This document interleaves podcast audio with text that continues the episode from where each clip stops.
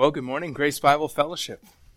I am uh, excited to be here. This is first sermon as as your pastor, and and uh, it's pretty exciting for me. And so, with my first words, I want to point you to the thing that should be the first priority in our lives, and really in our church, Grace Bible Fellowship. And when you think about it, what would you say is the number one priority of a local church? Just want you to think about that for a little bit. What's the number one priority of a local church? What should we focus on? Right? What should we be doing? And maybe just as importantly, how should we do it? Another way to ask this question is, what is the mission of the church? What is our mission as Grace Bible Fellowship? What, what are we trying to do here? What, what is our goal? Why, why do we come here? What are we trying to accomplish? And these questions are, are really so important because we gotta know what we're trying to do. We gotta know what we should be all about. And there's a lot of confusion in the church at large on this issue. Many, many church leaders aren't exactly even sure what we're supposed to be doing or what, what they're supposed to be doing. Many churches are unclear about the mission of the church. Many are not sure, even if they, if they know what their mission is, many of them aren't sure how to fulfill it, or even worse, the mission of many churches isn't even biblical at all. And I don't want us to wonder what we're supposed to be doing. The Lord doesn't want us to wonder about this issue. He has explicitly and directly told us what we should focus on. In all four gospels, the resurrected Lord commissions his disciples to glorify God by bringing the gospel to the world. Our mission is to participate with God in his worldwide work of building the church. Jesus is building his church and we are invited, even commanded to participate with him in this task. And so with my first words at Grace Bible Fellowship, I want to point you to Jesus' last words. And Jesus' last words upon the earth show us what is to be our first priority.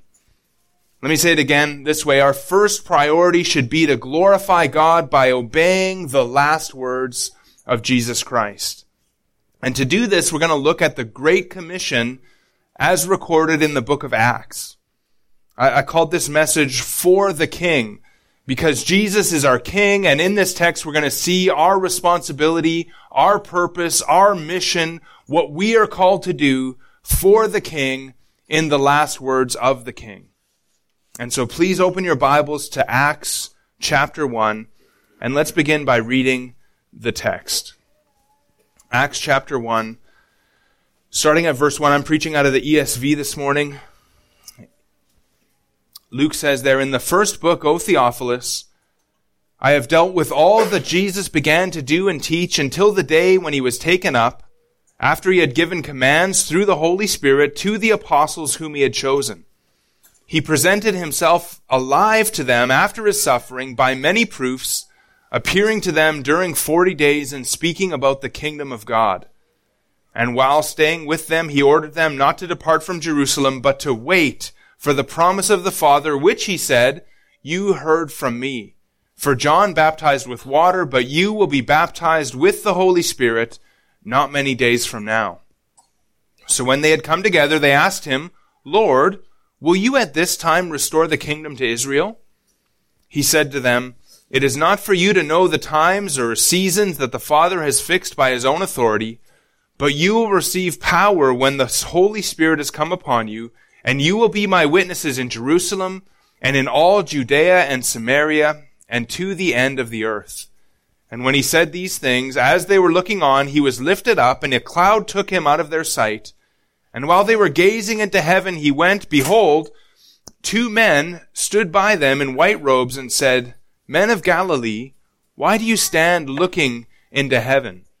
This Jesus who was taken up from you into heaven will come in the same way as you saw him go into heaven. Now we're going to break this text up into five sections and we're going to call it five considerations as we work for the king.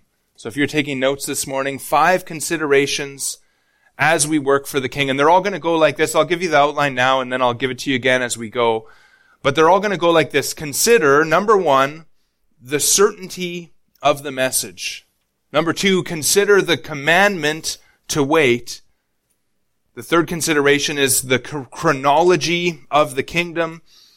Number four, consider the commission to the world. And then number five, consider the coming of the Lord. And so the certainty of our message, the commandment to wait, the chronology of the kingdom, the commission to the world, and the coming of the Lord. Five considerations as we work for the king, as a local church, and as individuals. And so number one, consider the certainty of our message. And we see this in verses one to three, the certainty of our message. Luke begins there in verse one by mentioning the first account that he composed. Uh, this first account or this first book is known as the book of Luke. Luke is kind of volume one of all that Jesus began to do and teach, and Acts is volume number two. That was really all that could fit on a scroll in those days, and so the, the book is really two, one book, but split into two scrolls, volume one, volume two, Luke and Acts, both written by the same author, and, and, and, and volume two, Acts, is what Jesus did and taught through his disciples. So volume one, what Jesus began to do and teach, and then volume two, what Jesus did through his disciples and apostles. In Luke chapter one, Luke told Theophilus that he wrote, having followed all things closely for some time. And then verse four adds that you may have certainty concerning the things that you have been taught. And so Luke, Luke wrote so that we would have certainty about the things that Theophilus has been taught. And so Luke in, uh, investigated everything carefully from the beginning so that we might know the exact truth about the things that we've been taught. Plus, what Luke recorded is God breathed scripture, and so we have a kind of double certainty here. The human author's careful investigation and the divine author's superintention. Luke ends, the, the, the, there's a bit of an overlap here between Luke and Acts. Luke ends with the ascension of Christ into heaven, and our text as well, verse 11, ends with Jesus being taken up into heaven. According to verse 2, Acts 1 and verse 2, look at it there, the first book covered until the day when he was taken up after he had given commandments through the Holy Spirit to the apostles whom he had chosen. Now we're going to look at the commands that Jesus gave when we get to verse 8, but right now, we just want to focus on the certainty that we have. And Luke followed everything from the beginning and he wrote by the Holy Spirit. And now in verse 3, we see another component of our certainty. Look what it says in verse 3. He presented himself alive to them after his suffering by many proofs, appearing to them during 40 days and speaking about the kingdom of God. And so Jesus presented himself alive to his disciples after his suffering. And in the book of Luke, we see clearly that Jesus' suffering is everything leading up to and including his death. Jesus died and rose again. Jesus' suffering was an execution by the Roman government. Turn to Luke chapter 22. I want to just trace Jesus' suffering according to the first account, and we're going to start here in Luke chapter 22.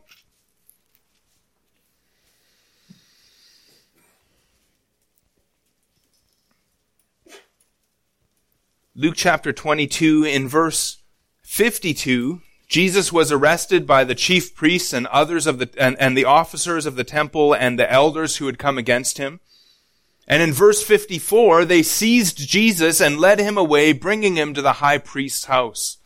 Look at verse 63, Luke 22, 63. Now the men who were holding Jesus in custody were mocking him as they beat him. They also blindfolded him and kept asking him, prophesy, who is it that struck you? And they said many other things against him, blaspheming him. Then Jesus was brought before the Sanhedrin in the morning, and they said in verse 67, If you are the Christ, tell us.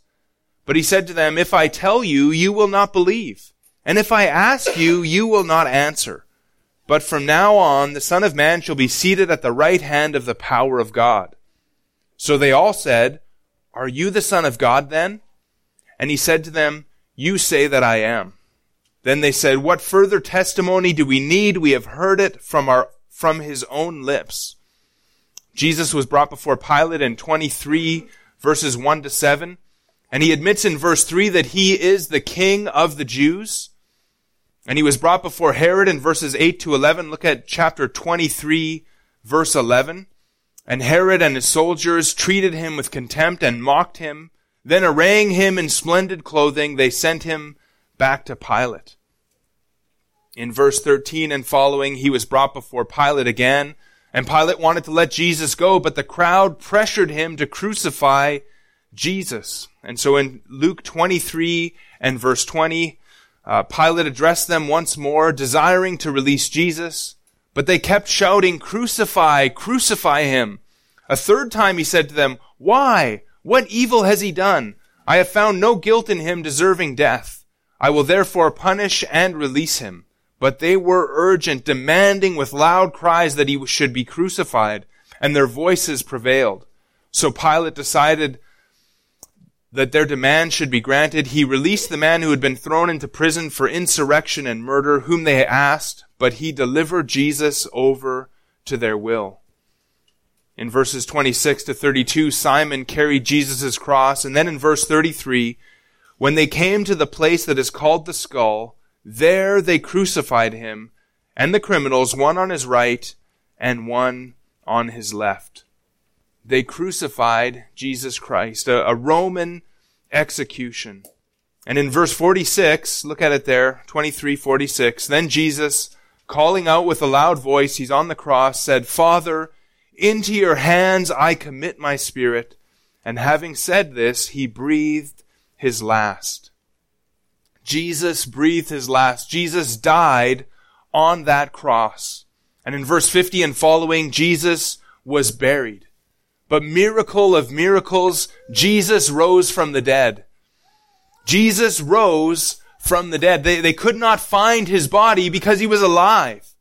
Luke had followed all of these things closely for some time. He interviewed eyewitnesses of the crucifixion. He interviewed eyewitnesses of the resurrection. And he concluded in his careful investigation that Jesus truly rose from the grave. And Luke's account isn't some kind of legend that was written hundreds of years later. Luke and Acts were written while the eyewitnesses were still alive. And so Jesus rose from the dead and he presented himself alive to his apostles and his disciples. Now go back to, to, to Acts chapter 1 and verse 3 if you're not already there.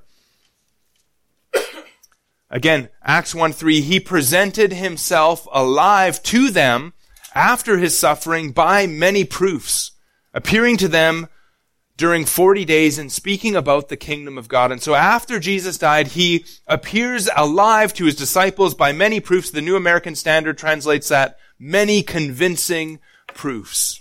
And I just want to take you to one of those convincing proofs that's recorded in scripture. I want you to go now to John chapter 20. Just a few pages back in your Bible.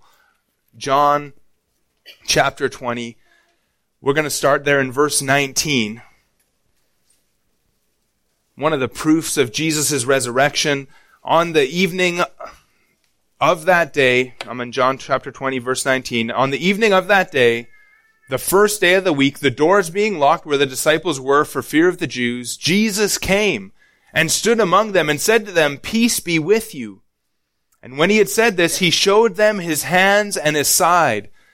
Then the disciples were glad when they saw the Lord.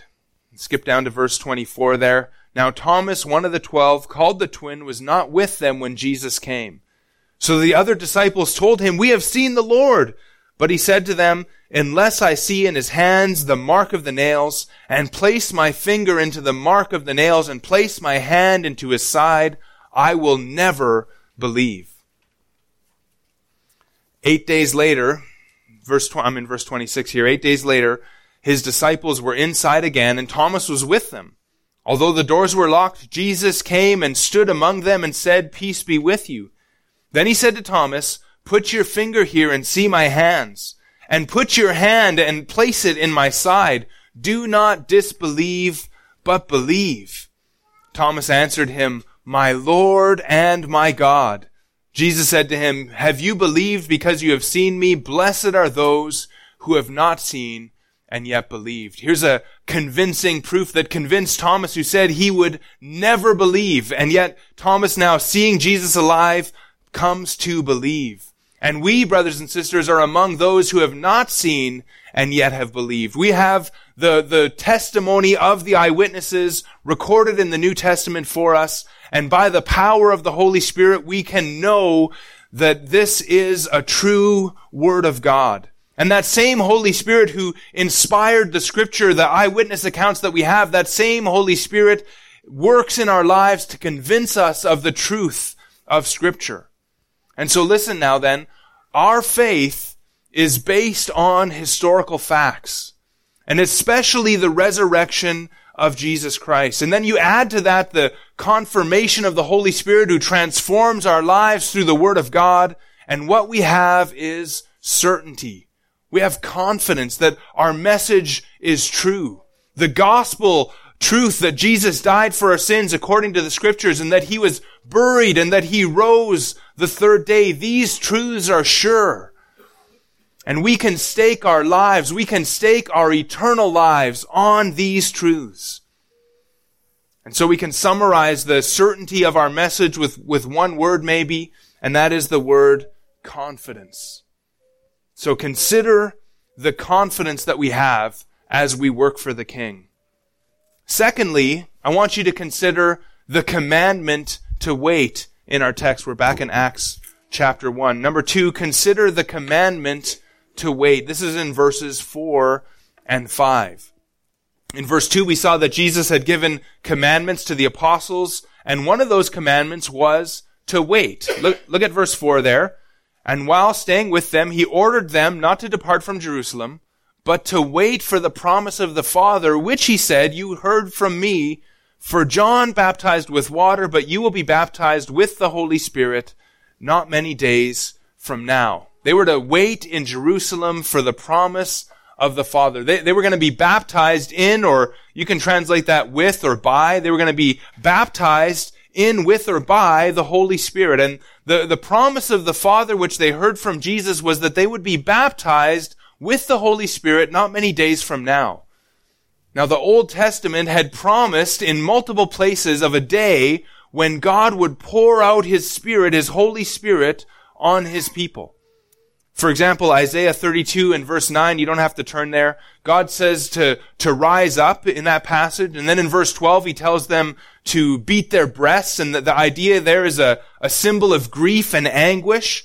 And they were to do that according to Isaiah 32, 15, until the Spirit is poured out upon us from on high, and the wilderness becomes a fruitful field, and the fruitful field is deemed a forest. And so God's people were to to be in anguish and grief until this day when the Spirit came upon them from on high. Isaiah 44 and verse 3, God says, I will pour water on the thirsty land and streams on the dry ground. I will pour my Spirit upon your offspring and my blessings on your descendants. Ezekiel as well talks about this. He talks about a day when Yahweh would give the people a new heart and a new spirit in chapter 11. And in chapter 36, maybe a, a, passage you know quite well, the, the new spirit is identified as the Holy Spirit. And so uh, listen to Ezekiel 36, 25. I will sprinkle clean water on you. Again, God is speaking here. Ezekiel 36, 25. I will sprinkle clean water on you and you shall be clean from all your uncleannesses. And, I, and from all your idols I will cleanse you. And I will give you a new heart and put a new spirit within you. I will remove the heart of stone from your flesh and give you a heart of flesh, and I will put my spirit within you. This is the, the Holy Spirit. I will put my spirit within you and cause you to walk in my statutes and to be careful to obey my rules. Now, the other place where the promise of the Father is mentioned is in Joel chapter 2, verse 28. And on the day of Pentecost, when the Holy Spirit came, Peter quoted from Joel 2:28 to explain the coming of the Spirit. And so this pouring out of the Spirit or this baptism in the Spirit, this is called uh, being clothed with power from on high. In Luke 24:49, really a parallel passage to our text, Jesus says, "And behold, I am sending the promise of my Father upon you, but stay in the city until you are clothed with power from on high. Or in, look at verse 8 from our text, but you will receive power when the Holy Spirit has come upon you, and you will be my witnesses. And so the coming of the Spirit is power. The coming of the Spirit is power to be a witness for Jesus Christ. The coming of the Spirit is power to live according to God's Word. The coming of the Spirit is power to live a holy life that glorifies God. And in those early days of the church, the coming of the Spirit also meant power to prophesy, power to heal the sick, power to do certain miracles, power that, that authenticated the Word of God so that we would be sure that those who were speaking for God were really His representatives. And through the book of Acts, there's, there's actually a number of distinct comings of the Holy Spirit when, as the word goes from Jerusalem to Judea and Samaria and then beyond to the Gentiles, the, the Spirit comes a, a number of times just as a, an authentication of the work as it grows. But what I w- want you to get here today is that the, the commandment to wait tells us a lot about the apostles and our need. See, they were not to begin. They were not to do anything until the Spirit came. They could not be witnesses without the power of the Holy Spirit. Jesus taught them that He would come to them and that, that He would come to them in the person of the Holy Spirit and then they would bear much fruit. And so the commandment to wait shows us that success in our work for the King is dependent on the aid of the Holy Spirit. We can do nothing for the King without the power of the Holy Spirit. Now, are you ready for some good news? And it's so important that we grasp this and believe this, and, and here it is, that if you are in Christ, you have been baptized in, with, and by the Holy Spirit.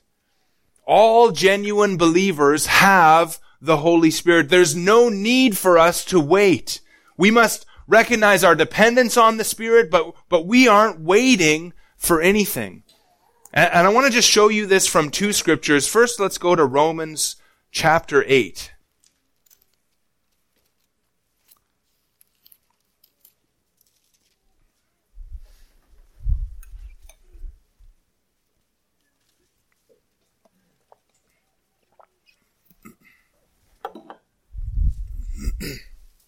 Romans chapter 8 verse 9. You, however, Paul says to the Romans, you, however, are not in the flesh, but in the Spirit. If in fact the Spirit of God dwells in you, anyone who does not have the Spirit of Christ does not belong to him. So here Peter says, Paul says, that you are not in the flesh, you are in the Spirit, if the Spirit of God dwells in you. Now, if you don't have the Spirit of Christ, if you don't have the Spirit of God, Paul says you are not a Christian. You don't belong to Him. Everyone who belongs to Christ has the Spirit of God and is in the Spirit of God, and the Spirit of God dwells in them. Now let's go to one more here. Let's go to 1 Corinthians chapter 12 and verse 13, a really important passage in the New Testament. 1 Corinthians 12 verse 13.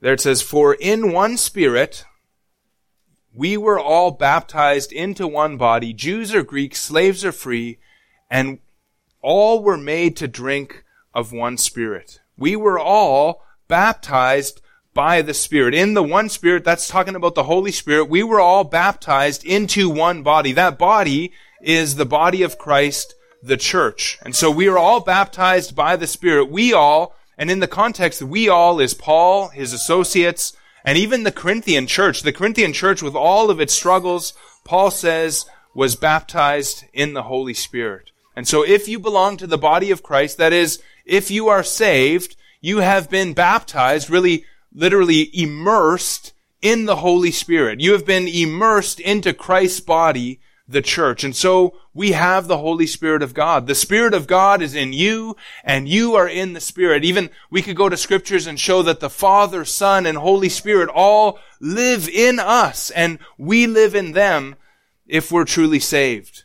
And what that means for us is that there's nothing that we're to wait for. We're not to wait. There was a, a time early in my Christian life where I, I read about this and I read through the book of Acts and I didn't know uh, 1 Corinthians 12, 13 or Romans 8, 9, and I decided that I was just going to sit around and do nothing until I was baptized in the Holy Spirit. I wasn't even going to go to a Bible study or anything, and I just kind of sat there stubbornly, hoping something amazing would happen. But, but that's not what we're called to do. We have the Holy Spirit, and now we're called to be obedient to what Jesus tells us to do in this passage. Now, we can be filled with the Spirit, and, and that's a difference between being baptized in the Spirit and being filled. But even there, to be filled with the Spirit means just to yield to the Spirit. It means to obey. Means to allow the Spirit to control you by obeying moment by moment. And we're even commanded to be being filled with the Spirit. It, it, the, the, we're not waiting on the Spirit to fill us. He, if we could say it this way, He is really waiting for us. We're commanded to be filled. That, that shows that God is willing and ready to fill us with the Spirit at any time. And so we're already baptized with the Spirit and He's ready to fill us and to work through us the moment that we yield to His control. And what this means, beloved, is that we have what we need as we work for the King. We have everything that we need in this work. Jesus promised in Matthew 28 verse 20, we'll look at that in a little bit, that he would be with us as we seek to make disciples, that he would be with us until the end of the age. And so we have the Spirit of God, and God has promised to work through us and through his word. And so the commandment to wait shows us the help that we have as we work for the King, the, the help that we have. Number three, then, consider the chronology of the kingdom. We're back in Acts chapter 1 consider the chronology of the kingdom in verses 6 and 7.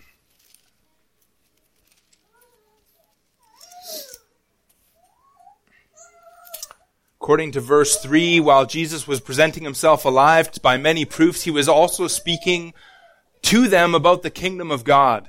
And during this 40 day period, he, he was not only teaching them about the kingdom, but he was also opening their minds to understand the scripture. Listen to Luke 24, 44, a, a, parallel passage. He said to them, These are my words which I spoke to you while I was still with you, that everything written about me in the law of Moses and the prophets and the Psalms must be fulfilled. And then he opened their minds to understand the scriptures. And all of Jesus' teaching during this time and his opening of their minds left them expecting a literal fulfillment of the Old Testament promises of a restored national Israel reigning with the Messiah as king. And look at what they ask then, as they, as they're kind of expecting this literal fulfillment of the Old Testament promises, they ask him, when they had come together, verse 6, they asked him, Lord, will you at this time restore the kingdom to Israel? And he said to them, It is not for you to know times or seasons that the Father has fixed by his own authority they want to know the chronology of the kingdom. When is this going to happen, Lord? When are you going to restore the kingdom to Israel? When will you fulfill all that is written in the law of Moses and the prophets and the Psalms? Everything is going to be fulfilled. They, this is their logic. Everything's going to be fulfilled. It isn't fulfilled yet. When is this going to happen, Lord? And it's only natural for them to ask this because many of those Old Testament passages that speak about the pouring out of the Spirit also speak about the restoration of national Israel. And they think if the Spirit of God is coming, then the kingdom is coming as well. Now notice that Jesus doesn't correct them on this. Luke doesn't uh, correct this either. He, he, you know, he doesn't say you know, they should have known that the kingdom promises are are fulfilled in Christ and that there will be no kingdom. Now, when we get into the book of Matthew, we're going to have some time to talk about the kingdom. But most often, just if you're kind of going, what is this thing about the kingdom? Most often when you see kingdom of heaven, kingdom of God in scripture, you should probably think of the future millennial kingdom, the, the thousand year reign of Christ on earth that's described in Revelation chapter 20, where it's revealed that before the eternal state, Christ is going to reign on the earth for a thousand years, and then after that, we enter into the heavenly state. And it's in that thousand year period when all the promises of the Old Testament are going to be fulfilled through Jesus the King. And the, the apostles are, are going, Lord, when is this thing going to begin? And Jesus replies, the timing is not for you to know. The timing is not for you to know. Christ could return at any time, and we don't know when, and when is not for us to know. Our focus then is to work for the king until he returns to establish the kingdom. And we don't know how much time we have. Jesus could return at any time. We could die at any time. We don't know how much time we have, but what we do know is that what we're to be about uh, until the king returns. We, we, we know what we're to do, uh, what our business should be for the king in our limited amount of time.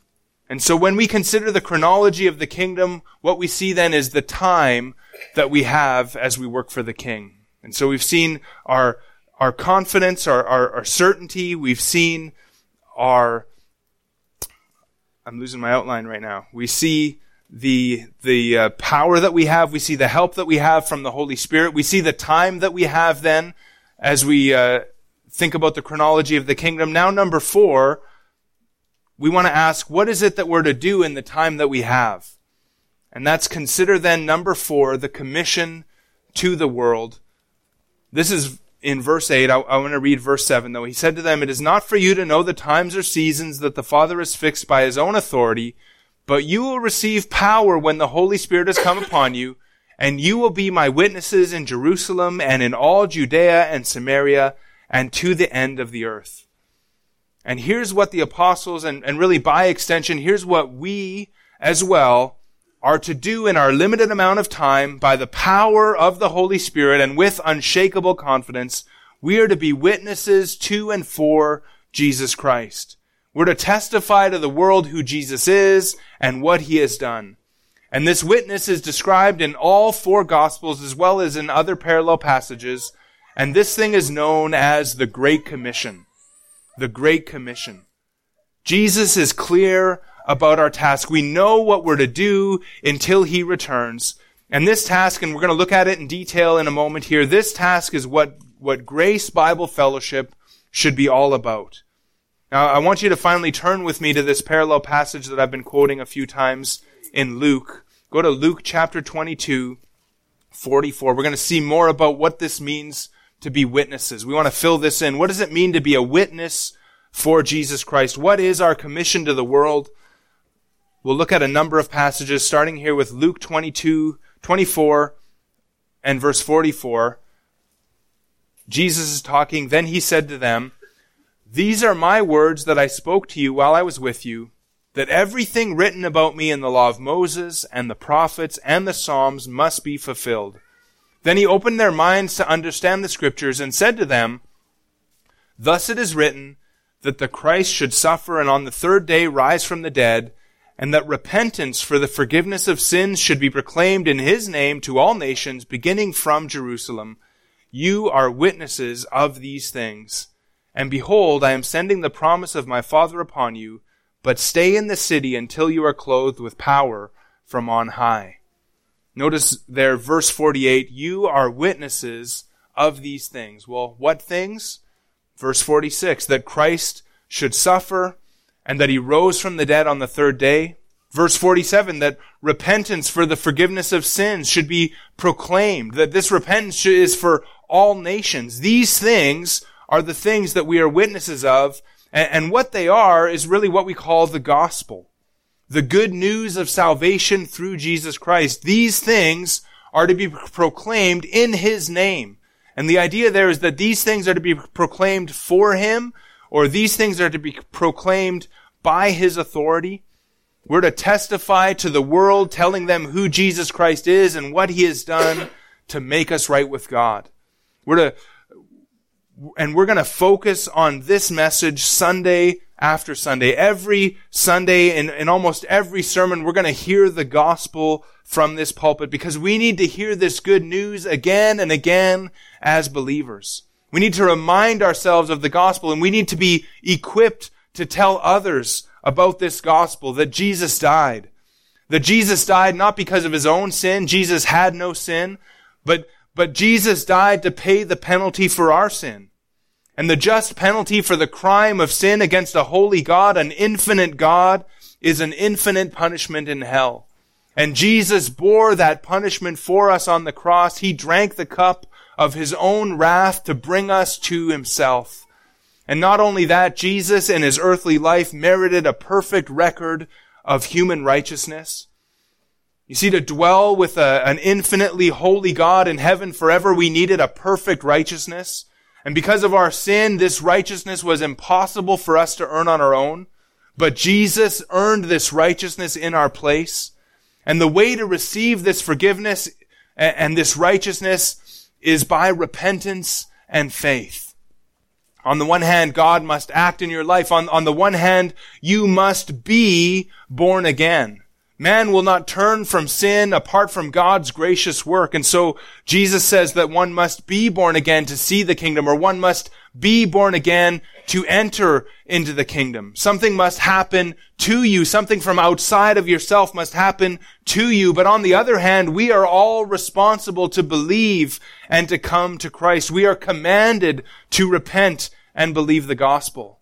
Now, you might not understand how God's sovereignty and our responsibility go together, and that's okay. But we know that God must save and that when He does, people will come to Christ, that people will trust in Jesus Christ and people will turn away from sin. And so we must call people to believe on Christ. We call people to come to Him knowing that God can change their hearts and by His grace people will respond. And so we can hold out Jesus to them as the God man who is gracious and compassionate, slow to anger and abounding in loving kindness. He is meek and humble of heart. He will receive all who call upon his name, and he rejoices to save sinners. He will never cast away one who comes to him. And we, beloved, we are witnesses of these things. And we have confidence that our message is true and we have help from the Holy Spirit as we go about this work, and we have time while we're here on the earth, and this is our job, this is our task, to proclaim repentance and the forgiveness of sins in His name. Now, I want to just fill this out a little bit more, so let's go to another Great Commission passage, and I want you to go this time to Acts chapter 10, one maybe you don't think about very often when you think about the Great Commission, but turn to Acts chapter 10. And here Peter summarizes the Great Commission in his sermon. He's preaching here to a Gentile. He's preaching to Cornelius.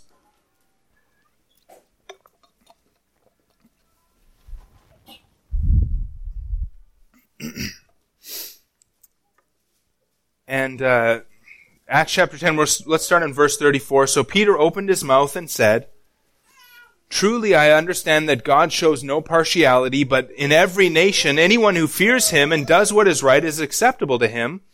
As for the word that he sent to Israel, preaching good news of peace through Jesus Christ, he is Lord of all. You yourselves know what happened throughout all Judea, beginning from Galilee after the baptism that John proclaimed, how God anointed Jesus of Nazareth with the Holy Spirit and with power he went about doing good and healing all who were oppressed by the devil, for God was with him, and we are witnesses of all that he did, both in the country of the Jews and in Jerusalem. They put him to death by hanging him on a tree, but God raised him on the third day and made him to appear, not to all the people, but to us who had been chosen by God as witnesses, who ate and drank with him after he rose from the dead. And he, com- he commanded us to preach to the people and to testify that he is the one appointed by God to be judge of the living and the dead. To him, all the prophets bear witness that everyone who believes in him receives forgiveness of sins through his name. Now, verses 42 and 43 are really Peter's summary of the Great Commission.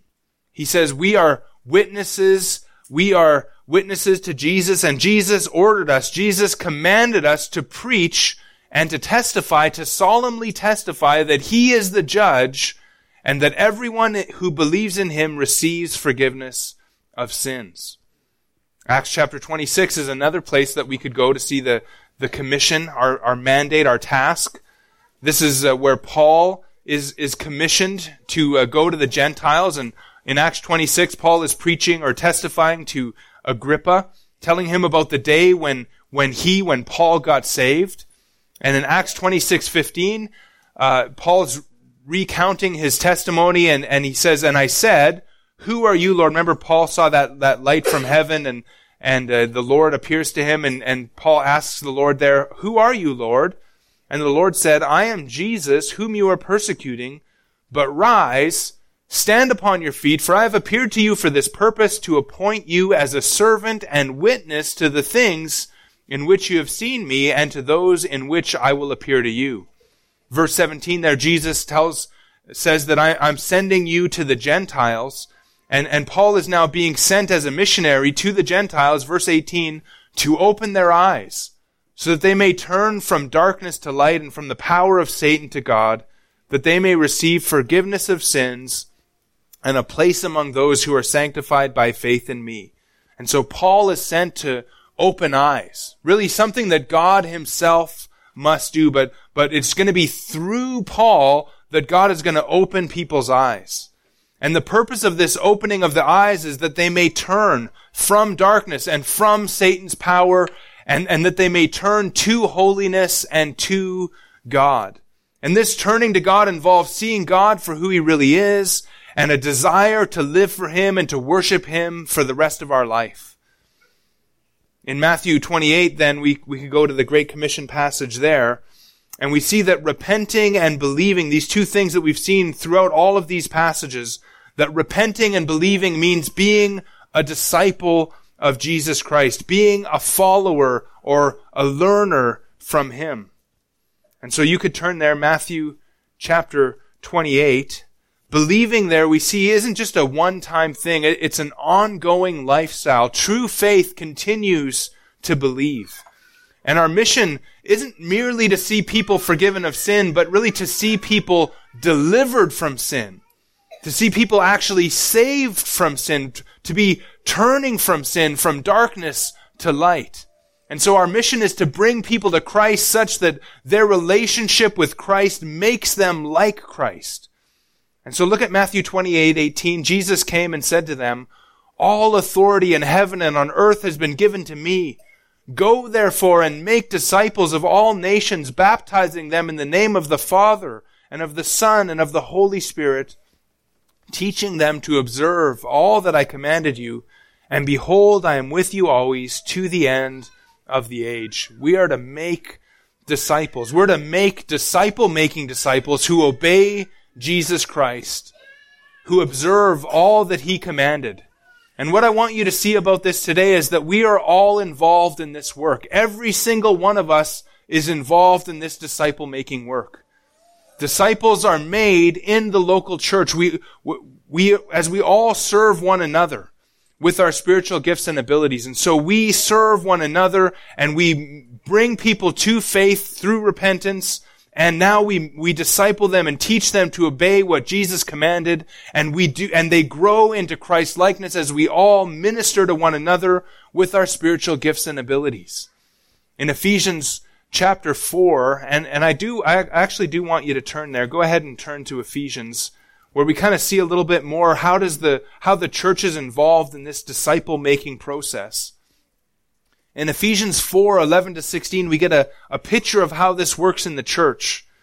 In verse 7, it says, But grace was given to each of us according to the measure of Christ's gift. And so Christ gave us gifts and one of those gifts, according to verse 11, you could look at verse 11 there, is pastor teachers or shepherd teachers.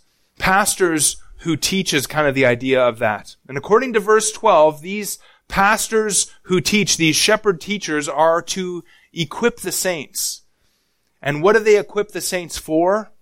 Well, according to the rest of that verse, they equip the saints for the work of ministry. And so pastor teachers are a gift to the church and they now equip the church to do the work of the ministry. And this work of the ministry that all of us are involved in continues. And really to summarize verses 13 to 16, the, this ministry of, of the work of service or the work of ministry continues until we're all utterly Christ-like in our doctrine and in our practice. And each of us plays a unique part in this work. Each of us are to use our gifts to build one another up this is our commission to the world. And so do you see how this works through evangelism, through preaching the gospel and proclaiming the gospel with our friends and relatives? People are added to the church and through teaching, discipleship, and one another ministry, these people grow in maturity and Christ likeness. And as we grow together, we become more and more effective for the Lord. And eventually we'll be at a place where we can send individuals from our congregation to plant new churches and the mission continues from Crete to the remotest parts of the earth. And each of us plays a unique part in this work. And through this mission, God is put on display for the world to see and He is glorified. In other words, the Great Commission is to see Christ build His church through us. And this is why we need to be involved in one another's lives. This is why we need to use our time, talents, resources, and gifts to build one another up and to promote the work of the church. And so let me ask you, beloved, are you giving all that you have to fulfill the Great Commission? Are you sacrificing to build up the church, to pour into one another's lives? Jesus commanded us with his last words to make disciples. This is our work for the King. This is what we are called to do. This is why we are still alive after we're saved. Jesus commanded us with his last words to make disciples. This is our work for the King. And so consider the commission to the world. This is our task as we work for the King. Finally, number five, I want you to consider the coming of the Lord. We're back in Acts, and we're going to look at verses 9 to 11 here, Acts chapter 1. Consider the coming of the Lord. Verse 9, when he said these things, as they were looking on, he was lifted up. And a cloud took him out of their sight, and while they were gazing into heaven as he went, behold, two men stood by them in white robes, and said, Men of Galilee, why do you stand looking into heaven? This Jesus who was taken up from you into heaven will come in the same way as you saw him go into heaven.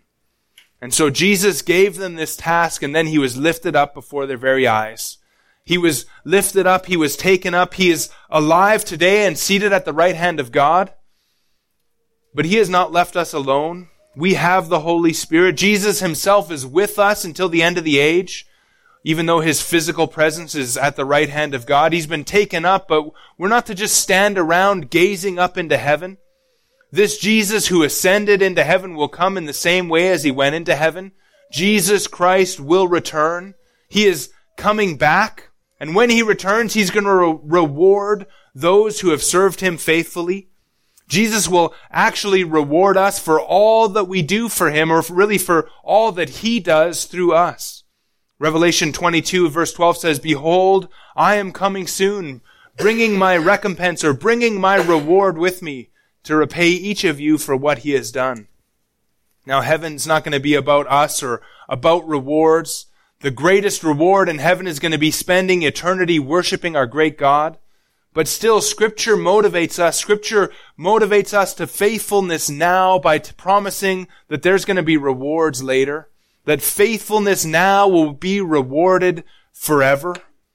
And one day Christ will examine our work for him. One day when he returns, he will note how we heeded his last words. And he will determine whether we were obedient to his command to make disciples of all nations. He will judge whether we made his first priority our first priority and he will reward our service. And those rewards will glorify God, even as our work for the King glorifies God now. And so, beloved, the coming of the Lord should motivate us to work for the King. When he returns, that's when our work is done. Until then, there's much to do. And so consider these five things, and I want you to consider alongside of it your own life. Do these things correspond? Does your life correspond with these five things? Does your life show that you believe these things? Do you believe the certainty of the message that Christ rose from the grave and is alive today? Does this belief give you confidence in all that you do for the King? Have you considered the command to wait, that we can do nothing except by the power of the Holy Spirit? Do you believe that the Holy Spirit of God lives within you? Do you believe that He is your help as you work for the King? Are you convinced about the chronology of the kingdom that now is the time to work for the king? Have you considered the commission to the world? That we are here to participate with God in the great work of redemption, that our command is to work with Christ as He builds His church? Are you giving your all for the King? Are you laying up for yourself treasure in heaven by using your time, talents, resources, and gifts for the King to build up the church? Do you believe in the coming of the Lord? Do you believe that he will come again on the clouds of heaven just as he went into heaven and that that could happen at any moment, any time? Soon we will be with the king. But until then, let us work for the king that he might be glorified. This is our first priority. This is our mission. This is what we will do together as Grace Bible Fellowship for the honor of the Lord. Let's pray together. Father, we just want to conclude by praying for your help in all this. We want to ask you to help us to consider these things well and to orient our lives around this mission that you've given us. Thank you that you have given us something to do for you in our time in this world. And we pray that you would help us. We pray that the Spirit would powerfully work through us and that you would aid us to proclaim the gospel not only to the world, the lost unbelievers, and that we would see them saved, but also that we ourselves would grow as disciples of Jesus Christ, that this would be a church that truly glorifies you, and that you can say, say to us, well done, Grace Bible Fellowship. We pray that we, you would keep us faithful to this task. In Jesus' name, amen.